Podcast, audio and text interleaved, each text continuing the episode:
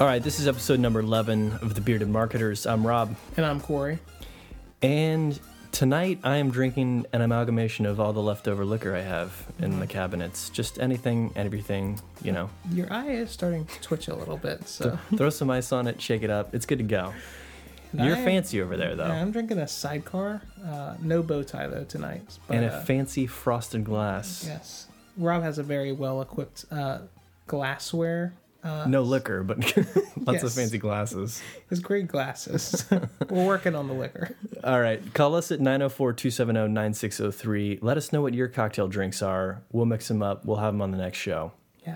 Send us over some recipes. Yeah. Tonight we're going to be talking about um, reciprocity, reciprocity in online marketing. We're also going to touch on signing up for more information and why people need to stop making their visitors sign up and give away emails. It's going to be a return of Rob S. Angry segment. Um, We'll make it that way. Yeah, segueing into email unsubscribe reasons and some studies that are kind of centered around why people hit the dreaded unsubscribe. Um, and then lastly, we're going to talk about uh, something that's pretty near and dear, especially to my heart, which is talking about huge discounts and what um, psychology triggers does that um, really give our, our users and things that we need to be cognizant of. Yeah. So, kind of starting off, reciprocity is actually going to be a start of a six week uh, segment that we're going to be starting where we are going to kind of go back in time and look at some old principles um, from a very specific and uh, highly regarded uh, person in psychology and how it relates to persuasion and marketing, and that is Caldini. Robert Cialdini. That's, that's what I'm going to go with. That's what I'm going to go all with. right. uh, we've seen multiple pronunciations, but we'll go with that one. And anyways, he's one of his the most important book that he wrote uh, that people know him by is "Influence: The Psychology of Persuasion." And just a small soapbox for a while. I, I think as online marketers today. You know, especially as someone that's gone through the university system as of recent, as a, and this is in big air quotes, a marketer, and have a marketing degree um, there was a surprising lack of push in psychology. I mean, I think I mean you had we had very similar classes, and we had some intro to psychology, I believe. Maybe Yeah, that even was optional. I think maybe everyone had to take that. So not related to maybe marketing. Right. And which kind of struck me as, you know, we learned a lot of frameworks and, you know, some generalized theories and a lot of business accounting and things like that, but a surprising lack of understanding the psychology and what drives decision, Yeah. which I think is so integral to marketing. But anyways, so we are kind of re- and this book and the principles that Cialdini uh, developed. These are, this book was actually written in '84, and the reason why we kind of wanted to return back to that was um, I feel like there's a lot of principles and understanding of consumer decisions that has been well established that we sometimes forget about, and uh, uh, Cialdini is a, a good person to kind of pull from, and I think we can kind of return back to some of these principles and understanding some of these that really have a lot to do with some of the struggles that we have today. Um, so, going back to reciprocity, Rob, why don't you give us a simple breakdown of really what we mean for reciprocity and how does that relate to us as online businesses? And why Sure. I mean, I can give you a simple quote reciprocity give a little something to get a little something. All right. care and be cared for. um, you know, so when you see it in internet marketing, oftentimes it's uh, giveaways, uh, informational sites, big blogs on corporate websites. You see it a lot in B2B stuff.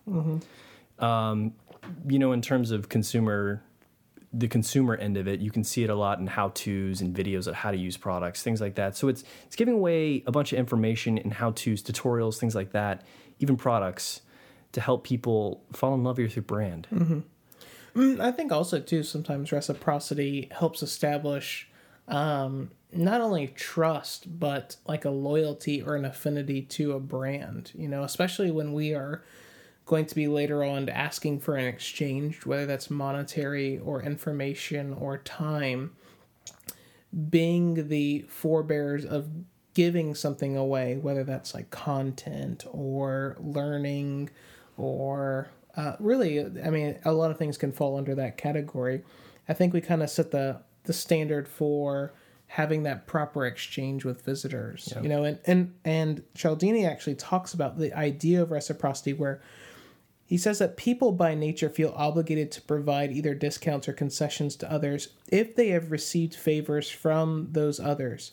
Psychology explains this by stressing that we humans simply hate to feel indebted to other people. And I think that's a that's a strong takeaway that, you know, once we start um, treating our visitors um, and with that kind of idea to where we are not necessarily showering them with gifts, but we're giving them enough to where when we are asking for that exchange, it feels natural, or they almost feel like they owe it to us because we've we've given so much away. Whether that Yeah. was a great shopping experience or such good product reviews, um, or things like that, to where they want to kind of almost support. You know, I kind of liken it to, you know, one you know when I was early in my um, age, I might have gone about maybe not the most legal ways to acquire movies or music or things like that. Um, but when I got older and started appreciating those things and maybe artists or movies, like because they, I valued their product and what they were able to give me in the form of an experience, um, or and just the um, the admiration that I had for the product, I wanted to support them, um, and I wanted to support their process. And I find myself shopping in other ways like that, where I might can get something a bit cheaper, or I could potentially get a product through another means, but I really enjoyed reading someone's blog, or I really like how their site is laid out, or things like that, and it just provides a good experience to where, like, I actually do want to support them, and and I feel like they talk about kind of indebted in them eh, to them for that visit, and I think that again, us as as marketers and business owners, I think if we take some of those principles, especially when it talks about reciprocity, um, that we will see kind of our our performance rise quite a bit. So Yeah, I think you can see it, um, you know, in the offline world in terms of like local stores that cater to very specific things. Um, you know, obviously those are disappearing fast with the likes of Walmart's and Targets taking over the entire world. Mm-hmm. But when those things used to be there, you could go in and ask questions and get really good answers, and mm-hmm. they would talk with you about the problems you're having with whatever it is Right. that you're trying to do, be it an electronics store, mm-hmm. that help you walk through the product selection, and they were knowledgeable. Right. And that was the exchange there. That was the reciprocity. So in exchange for all kind that of like sound advice used yeah, to be. yeah. So all, for all that good free information you were getting and all that recommendation, you were maybe willing to even pay a little bit more for the Mm-hmm. product because you felt indebted to these people now Right. that they had done so much for you. You don't want to be like, okay, I'm leaving. I'm going to go buy it, you know, from the cheaper guy down the street. You wanted to buy it from them because you know you had a connection there. Now, do you think that potentially some of that is going away with our generation? Do you think that I- people don't value that as much? I think, you know, I think there's certainly a trend towards that. And I think younger people in general don't really care much about that until they maybe get older, like you or I, like you were saying. Um, but I still see it so much with online websites. I mean, there are several sort of hobbies that I have, and, mm-hmm. and the sites that I love going back to are the guys who spend so much time building the YouTube videos that explain everything. like when they build an hour long video that explains how to use their product, mm-hmm. you immediately want to buy it from them, Right. even if the shipping's crazy and their mm-hmm. product's a little bit more pricey than everywhere else. Right. You want to buy from those guys. They send you an email every week and they tell you about the latest stuff they've got on there. It's and like you, relevant. right, and you want to go read it, and you want to give them your business because they're doing so much for you Right. for free. You feel like you owe them. Well, yeah, not only that, as I feel like because they've given me so much, I'm probably more apt to uh, tell others about it as well. Yeah. Like, it's like, man, I want to help these guys out. Like, I want to Mm-hmm. be, you know, like almost like their brand ambassador. I want to, you know, share about this awesome. I mean, and that part of that has to tie into, you know, having a good experience all the way throughout like you were talking about with your content generation how you're writing your copy your emails and things like that but i think at the heart of it it still comes back to that to that same principle and not treating people like numbers necessarily um, or just orders um, but as people that you're trying to like nurture um, and really establish like a relationship with Yeah, I think this sort of segues well into the next topic, which is something that has been bugging me for a while, and you just you see it all the time in B two B marketing, and it's you know giving away free reports, but forcing you to give away uh, all of your information short of like social security number Right. Mm-hmm. to get it.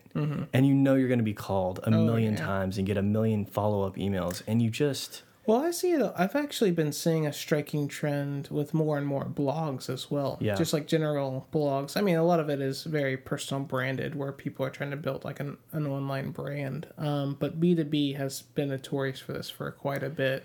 And, and yeah, I don't, I've really never seen anyone test this. So I think really probably what happened is a couple big people started doing it and everyone just mimicked it. right. Um, but Well, it is I- so aggravating. I could see it being obviously a difficult test to run in terms of let's just give everything I have away for free and, you know, hope that this pulls out in the end. Right. Whereas the other way, you know, we dump everybody into our CMS and we call Mm-hmm. the hell out of them and we eventually get some money out of them. Um, Uh, but well, I guess I'm talking about a very specific experience. Like one of the ones that I feel like is very frustrating to me is, uh, especially for somewhere I've never been before. I'll, I'll pull up a blog or a B2B site, and before I read anything, I'm greeted with a lightbox entrance asking me for a ton of information, Yeah. like my you know my name, my email, my phone number, and first of all, I don't even maybe even know you, and second, I haven't re- I haven't interacted with you at all enough to want to give up that information. In fact, I'm probably just going to leave because that's I'm not doing all that. Um, so, you know, in that experience, I think it, it would be very easy to test. I mean, it would have to be a long term one because you're essentially going to have to follow those people and see kind of what the long term effects are going to be uh, for having potentially more people in the funnel, so to say. Right. Um, but I would be interested to know the accuracy of that information too. Well, you know what sort of prompted me to talk about this on the show was I was watching a commercial for some, I don't know, geriatric product, and it was sort of the classic that you've seen for decades now that used to be printed up in newspaper ads and in magazine ads. It was like, call this number to order your free information booklet or write to us at whatever to get your free information booklet. Write a letter. Meanwhile, you know, they had like their website URL on there, Uh-huh. and you go to their website URL, and they're still asking for all your personal information before Mm-hmm. they send you anything. And I just kept thinking, like, what is the point of the internet at this point? the point of the internet is you can give away information, and it costs you virtually nothing, especially if mm-hmm. it's just a text page. Mm-hmm. It costs you nothing to deliver that information, and if it's actually valuable, you should be able to give it away for free. Right. If you're giving away something of real value, you don't need to capture everyone's information just to give it away Right. And I it think should stand on its own. Yeah, and like I said, I, again, I think that when you try to collect so much information up front to get something, you know, I think there is some people that are obviously going to hate you and leave. There's also just going to be a group of people that were naturally curious about that that led them there, but they're also kind of skeptical of you as a source because I haven't seen anything. So again, I go back to my my point about accuracy. I think there's probably going to be a strong group of people that will put in Junk fake info, information just to kind of see what the next process is. That are willing to kind of put some effort into it just to see. Right. But it's not going to be my personal information because again, I don't really maybe necessarily know you that much, and I haven't seen any of this information. I mean, this is a guess, and I mean, this just makes your junk information, I guess, more legit. But, you know, I know a lot of these bigger companies, at least, use a lot of address verification backend built Mm-hmm. and telephone verification. Will even like ping an email domain to make sure it's real. Right. Like they pay big money to third parties to sort of To do that pre-qual that, stuff and error it out and don't let you get the information. Right. But then it just makes you put in, okay, I'm going to put in my mom's address, you know, like, Right. or I'm going to put in. gonna leave. I'm gonna put in the phone number of the Walmart down the street. You know, like if, Uh-huh. if I really want it, Mm-hmm. you've you've already made me so mad at this point. Or I'll put in my work number. But but honestly, I feel like you're right secretary. in terms of you see a lot of this B2B stuff like a free report on something that's important to your industry, and you look at the sign up form and it's like it's so much. It's like 20 fields. Right. And I was, I'm not doing that. I'm not doing that. I'm out. You know, like Mm-hmm. Right. it- that info is probably pretty good. I'm actually going to Google download in the name of whatever it is because I don't want to. if Yeah. someone else is supposed to do I'm that. not going to give you my info. Yeah.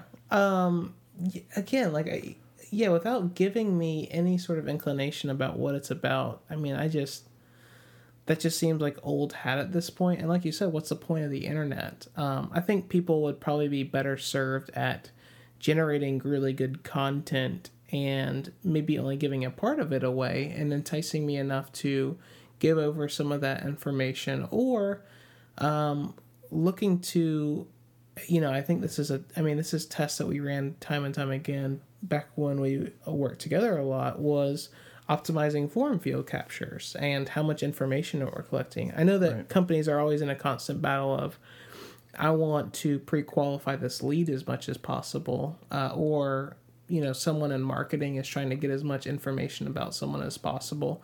Um, but that can also, I mean, number one, that can hurt conversion just um, for people that might not fall under your predefined fields. But also, it just looks overwhelming. And you, again, you do the, you do like a value analysis of what am I assuming this content to be? Because in your example of B2B stuff, mm, about 95% of that stuff is crap.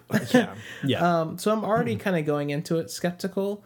Um, but two, if you're going to make it super difficult, then I mean, I'm not, I'm, I'm not going to, yeah, I'm not going to yeah. do it. So again, I, I think people need to reevaluate how they trigger asking people to give up their information and kind of think about when you do it at the process and going back actually to reciprocity what have you given to people um, to want to give that yeah. information over and could optimizing that process a little bit ensure maybe not as many leads come through but they're higher quality or you get people that like your content so much that have already got into it like in that we said uh, in the reciprocity piece that actually share your information as well. So you're not having to hustle for every lead. Now you're getting organic growth because people are actually being exposed to your content and, and actually want to share it as well, well, and it's it's like and it's sad to say this at this point but it's unique when you go to download a report from some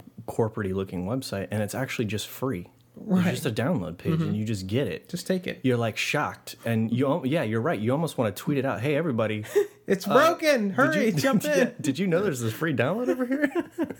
so you tell all your friends. Right. Uh, you know, so long as that content is good, like the word gets spread and you mm-hmm. build that loyal, again, that reciprocity, like you were saying, you right. build that relationship. Mm-hmm. So, all right, we've uh, kind of talked about those quite a bit. So let's move on to a, a study that we were reading. It was actually put out by Blue Hornet, uh, which is a media group that uh, is actually part of Digital River, um, which I believe they also do some work with Microsoft. I believe they do. Um, I know they sell Microsoft the products, digital download right, products. Right. Yeah. So it's a it's a fairly large company. But anyways, they did a survey of a thousand. Um, 25 to 40 year olds and really talk to them a bit about their e- basically their email habits, but as it potentially relates to um, mobile. And I thought that there were some pretty good kind of takeaways that we could talk about uh, from that study. Um, so overall, kind of the headline of the the survey that one of the top takeaways that they really had um, was talking about if you get a mobile email, what is it that you do if you can't really uh, read it very well? Um, and so it was like 80, is it 80% of people look to uh, delete it? And some of these numbers have fluctuated. It's a pretty good study to check out. It's uh, 2013 customer views of email marketing report from Blue Hornet. Um, and they talked about really the differences of how people are acting from 2012 to 13. So first was talking about, like I, I mentioned, um, if it doesn't, if an email doesn't look good, what do you do with it?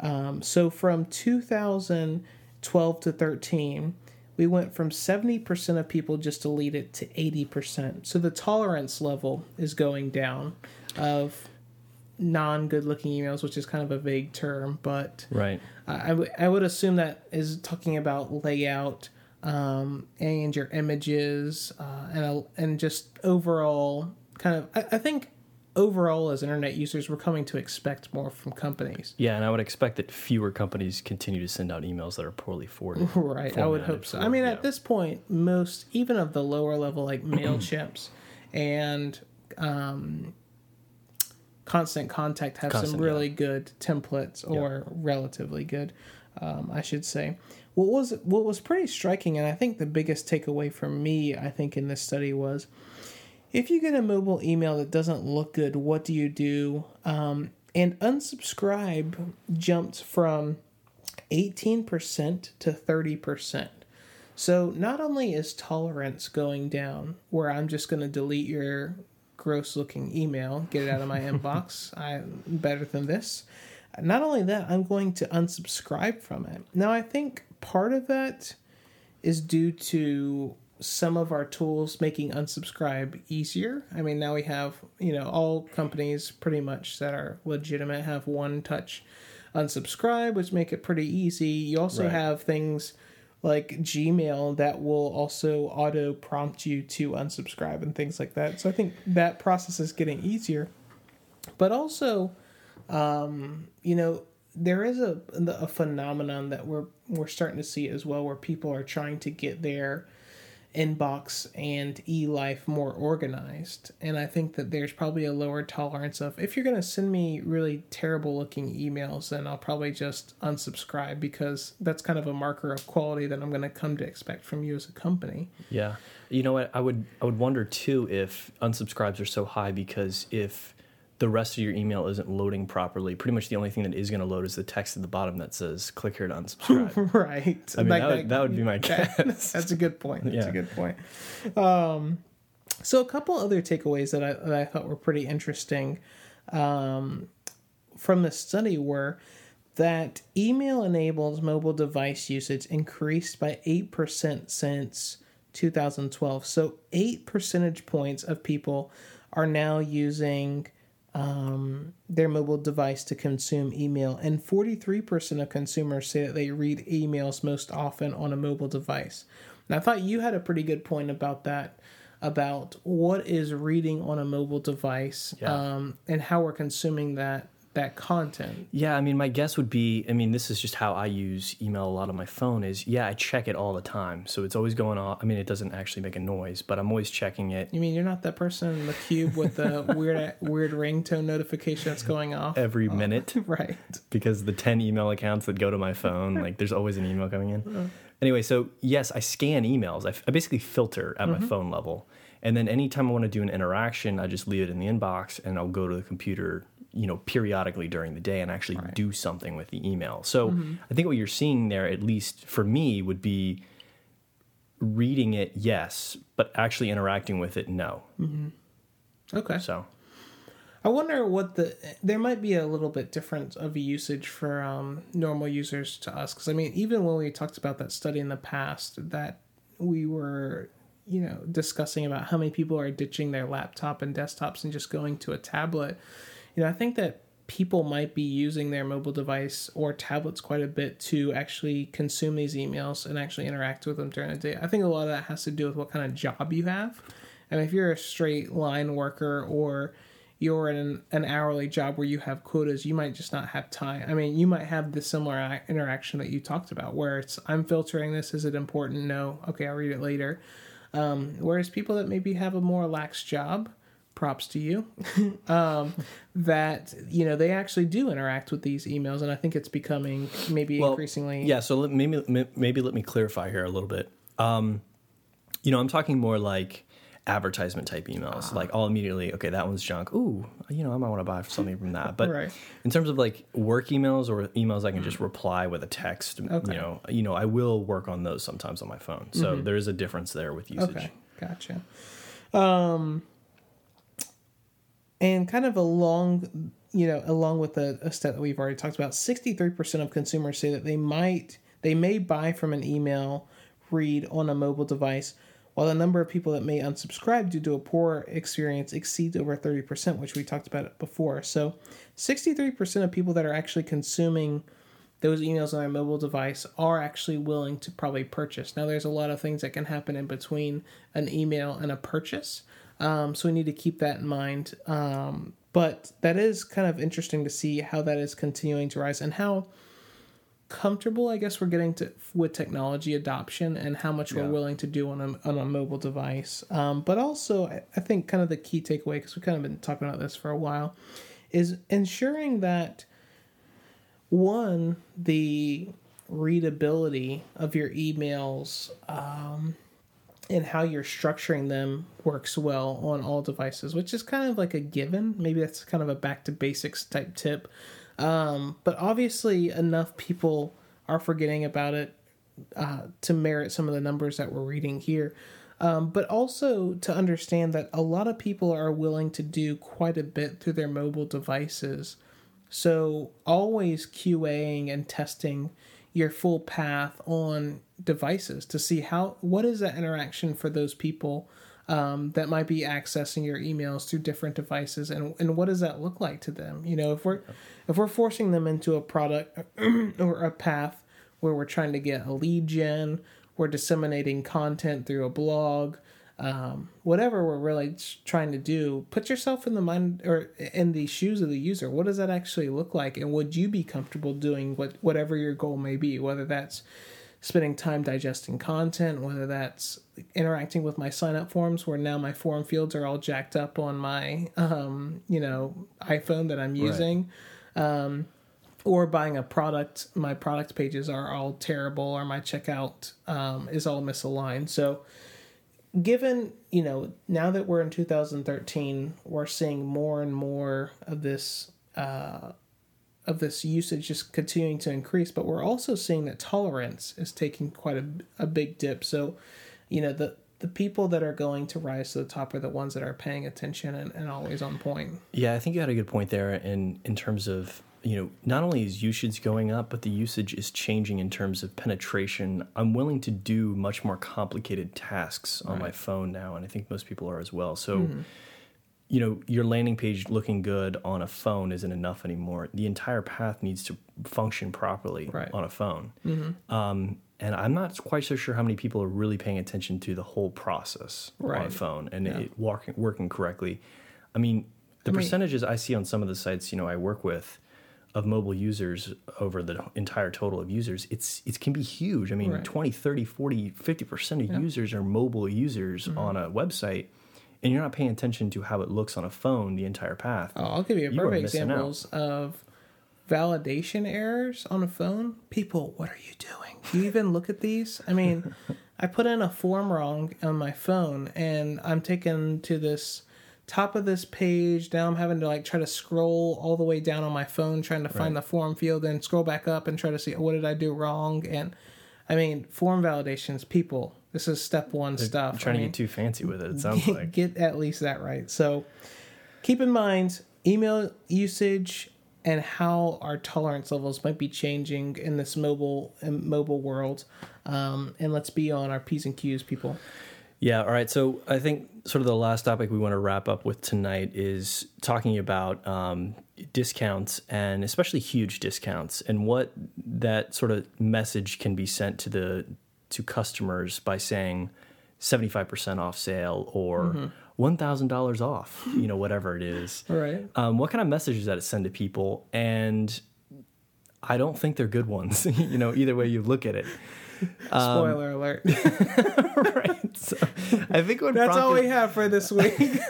Rob gave it away. Again, you know, it's weird that I say this, but what prompted me on this one was again, as some commercial I was watching, and I can't remember the, the exact product but it was something like you know call again it was like a call for more information okay. we're running uh, a $2500 off sale right now and i just went holy shit like it's it's That's 20, more zeros than I anticipated. Just, just, for anyone who calls, you get twenty five hundred dollars off. How much are we talking yeah. about right now? How many kids to give away? So, so.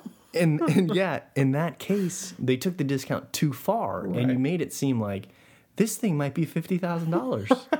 I will have a car. Or I'm gonna take it. Or they're delusional and they're it's actually only five hundred dollars, but you know they're saying a twenty five hundred right. discount, Maybe so they're trying like to make it seem like Chinese rupees or something. Right, they're trying to make it seem like it's really valuable, but yeah. it's actually not. Right. I, well, I think you bring up two two good points there. Is one kind of unintended consequences. You yeah. know, in an effort to kind of beat out our competitors, sometimes we go a bit too far and we we forget what kind of triggers that puts in people's minds. Um, you know, I know that one of the industries that I work in is uh, doing lead gen for home security, which is super competitive. And this extreme discounting is something that we run into all the time where people you know, are selling home security systems for maybe nothing. You ju- you're just signing up a contractor or a monthly rate, or there's like a very small installation fee, and they're recouping this money over the long term with their monitoring fees and things like that. But you look at most of the landing pages, and it's like six hundred dollars off system for ninety nine dollars and things like that. I mean, when I when we've done usability studies and actually talking to customers, what they often say in those instances is, um, "I called because of another reason, but that really made me concerned that even though that's your published price." That there are some secret charges that might be coming down the pipe Right. because it does not make sense for you to slash your prices fifteen hundred dollars. Like Yeah. that that doesn't make sense to me. And I think I think that you're probably misleading me, but it's because my friend had your service or I saw you on Angie's list or somewhere else where that kind of pushed me over the edge.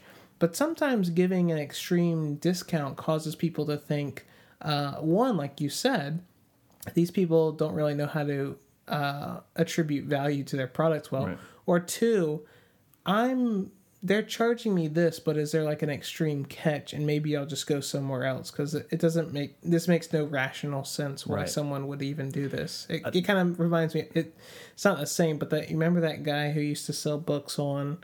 I think it was like government grant money with the question Oh, yeah. marks. It kind of reminds me of someone like that, like a, Yeah. a weird salesman. Like you, you're crazy. Like why There's- would you be giving me this? There's There a has catch to be a here. catch, right? Two payments of 19.99 plus shipping and handling, life. which is hundred dollars. Right. There's some catch on this thing, Mm-hmm. and I'm trying to figure it out. I think that's a good point. You know, one thing I notice all the time, an industry where you see this a lot is like fashion, Ah. so clothing and things like that. Um, you will oftentimes see huge sales when they advertise 70% off, but Mm-hmm. it's this cordoned off area. Either it's on the side or in the store, Right. and you immediately go, Two "Oh, extra smalls. well, that's obviously all the wax stuff that's been returned and no one wanted.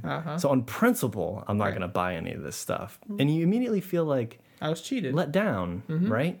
So, a more reasonable, you know, discount you expect um, is maybe 20, 30, even 40 is like high. right. 20, 30%, that's a good discount, but I know I, I like it's there's no trick here. There's no game. Like that seems like reasonable for what you could have a discount for a sale. Well, I I agree, and I, I think you have to look at sales with some trepidation. I mean, it depends on what kind of business you're in. I mean, we're obviously talking about commerce at this point. Right. Sorry, lead gen people, we, we gave you some points earlier. Get out. But um, no, well, I think that you know it it applies to gen as well sometimes with how much they might discount a product if they're looking for Yeah. you know contact us today for 90% off or 80% off a product but uh, what i wanted to talk about real quickly on the e-commerce side of things is and this is actually a real world example uh, jc penney's or jc penney i think pennies is the way you say it if you're over 75 Right. yeah. um, but J.C. Penney this year kind of ran into some issues where they got it might have been two years ago where they got a new CEO, but one of the uh, kind of a, agenda items that he had was to kind of end sales and increase the quality of clothes that they had. Like they wanted to kind of break away from the typical J.C. Penney's. Uh, J.C. Penney Showing kind your of age. showing back in my day. Um, but kind of what what J.C. Penney's was known for. J.C. Penney was known for. Um, where they ran into problems was their consumer base that they had built up were accustomed to these sales and shopping with coupons and expecting these really large discounts. Even though pricing sometimes was even cheaper than it used to be, people enjoyed and became accustomed to these sales and extreme discounts. Or didn't do that math and just assumed yeah. those were People are dumb. yes. And so, um, when you start running a website and a business based on discounts, you are you can run into the same trouble that J.C. Penney uh, ran into, where you are essentially establishing a clientele based on that, and it can be very hard to kind of break away um, in the effort of trying to rebrand or getting out of the market of trying to be an extreme discount because sometimes the margins just really aren't there. And you can really set yourself up for being in a rat race uh, with chasing really really razor thin margins. And with the internet you know sometimes you can get into trouble with that because your competition is now not just at the mall or in a zip code, but it's it's pretty open marketplace. So be careful with extreme discounting and the clientele that that can kind of bring and what you are conditioning your users to kind of expect because when you don't deliver um, it can be hard to kind of recoup what you've already kind of established kind of the habits that you have come to instill in the user so use them with extreme caution Do you know what ended up happening with JCPenney? I they mean, I- fired his ass Okay, that's what I, he was the. I think he was the old Apple retail manager, right Um, so it makes sense that they did that. they, their clothes actually were nice and they actually brought on some good designers to make nice clothes Right. the problem that they ran into was they alienated the older crowd because they like their coupons Coops. but they never did and and i don't think they just they didn't stick it out long enough to attract the younger crowd again because most younger people just don't associate J.C. Penney with younger clothes Well, uh, and just the whole shopping experience i mean it still looked like a J.C. Penney. well, and at least here, the J.C. Penney was always in the whack old mall that no one went to. Right, unless you did not except value your except life. except the grandmas and the people who just walked around for fun in the mall. So you're not going to get the sort of fashion forward, maybe Mm-hmm. Forever 21 type crowd they're maybe trying to go for. Right. I mean, they really put themselves in a hard place, and I think a lot of that boiled down to kind of the customer that they came to condition with their extreme couponing. Plus, I mean, their product mix ex- ex- as well can't be ignored. But again, I mean, I think you brought up a good point with extreme discounting. Uh, one, what can that do to the user's minds when they see that? I mean, one, making me skeptical that there's a catch or you're lying to me. Or two, that you're crazy and your product's really not worth that once I learn about it. And then now I feel like you've gotten me on false pretenses, so I'm not, I'm definitely not going to buy. Um, but also, lastly, just be careful of what you're doing to your user base. Uh, If you're just attracting people always on discounting, if you ever decide to stop that, you know, are you going to have a mass exodus? So, Hit us up on iTunes. We need reviews, ratings. Follow us on Twitter, Facebook. We're on everything. I don't know all that All the crap. social all stuff. that crap. Just follow us. Just follow us. Like us. and uh, us, give us. us give us a call at our number 904-270-9603. Uh, give Rob some drink recipes so he doesn't have to drink uh, this toxic uh, concoction that he has here.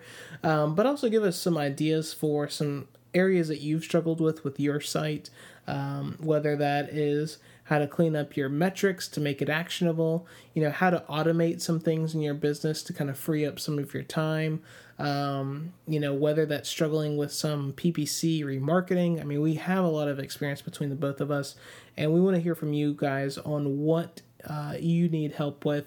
Um, because we also want to reach out to some of our colleagues that we've worked with in the past to bring in some other experts and add some voices into the mix uh, to again help you guys with making internet uh, an easier place to tackle and at the end making us all rich. Uh, so because that's the Beyond our goal. Come wildest dreams. come on. Um, so this has been episode 11 of the bearded marketers. Hit us up on our social networks. Check us out on itunes. Give us a call. Um, and until next time everyone have a great week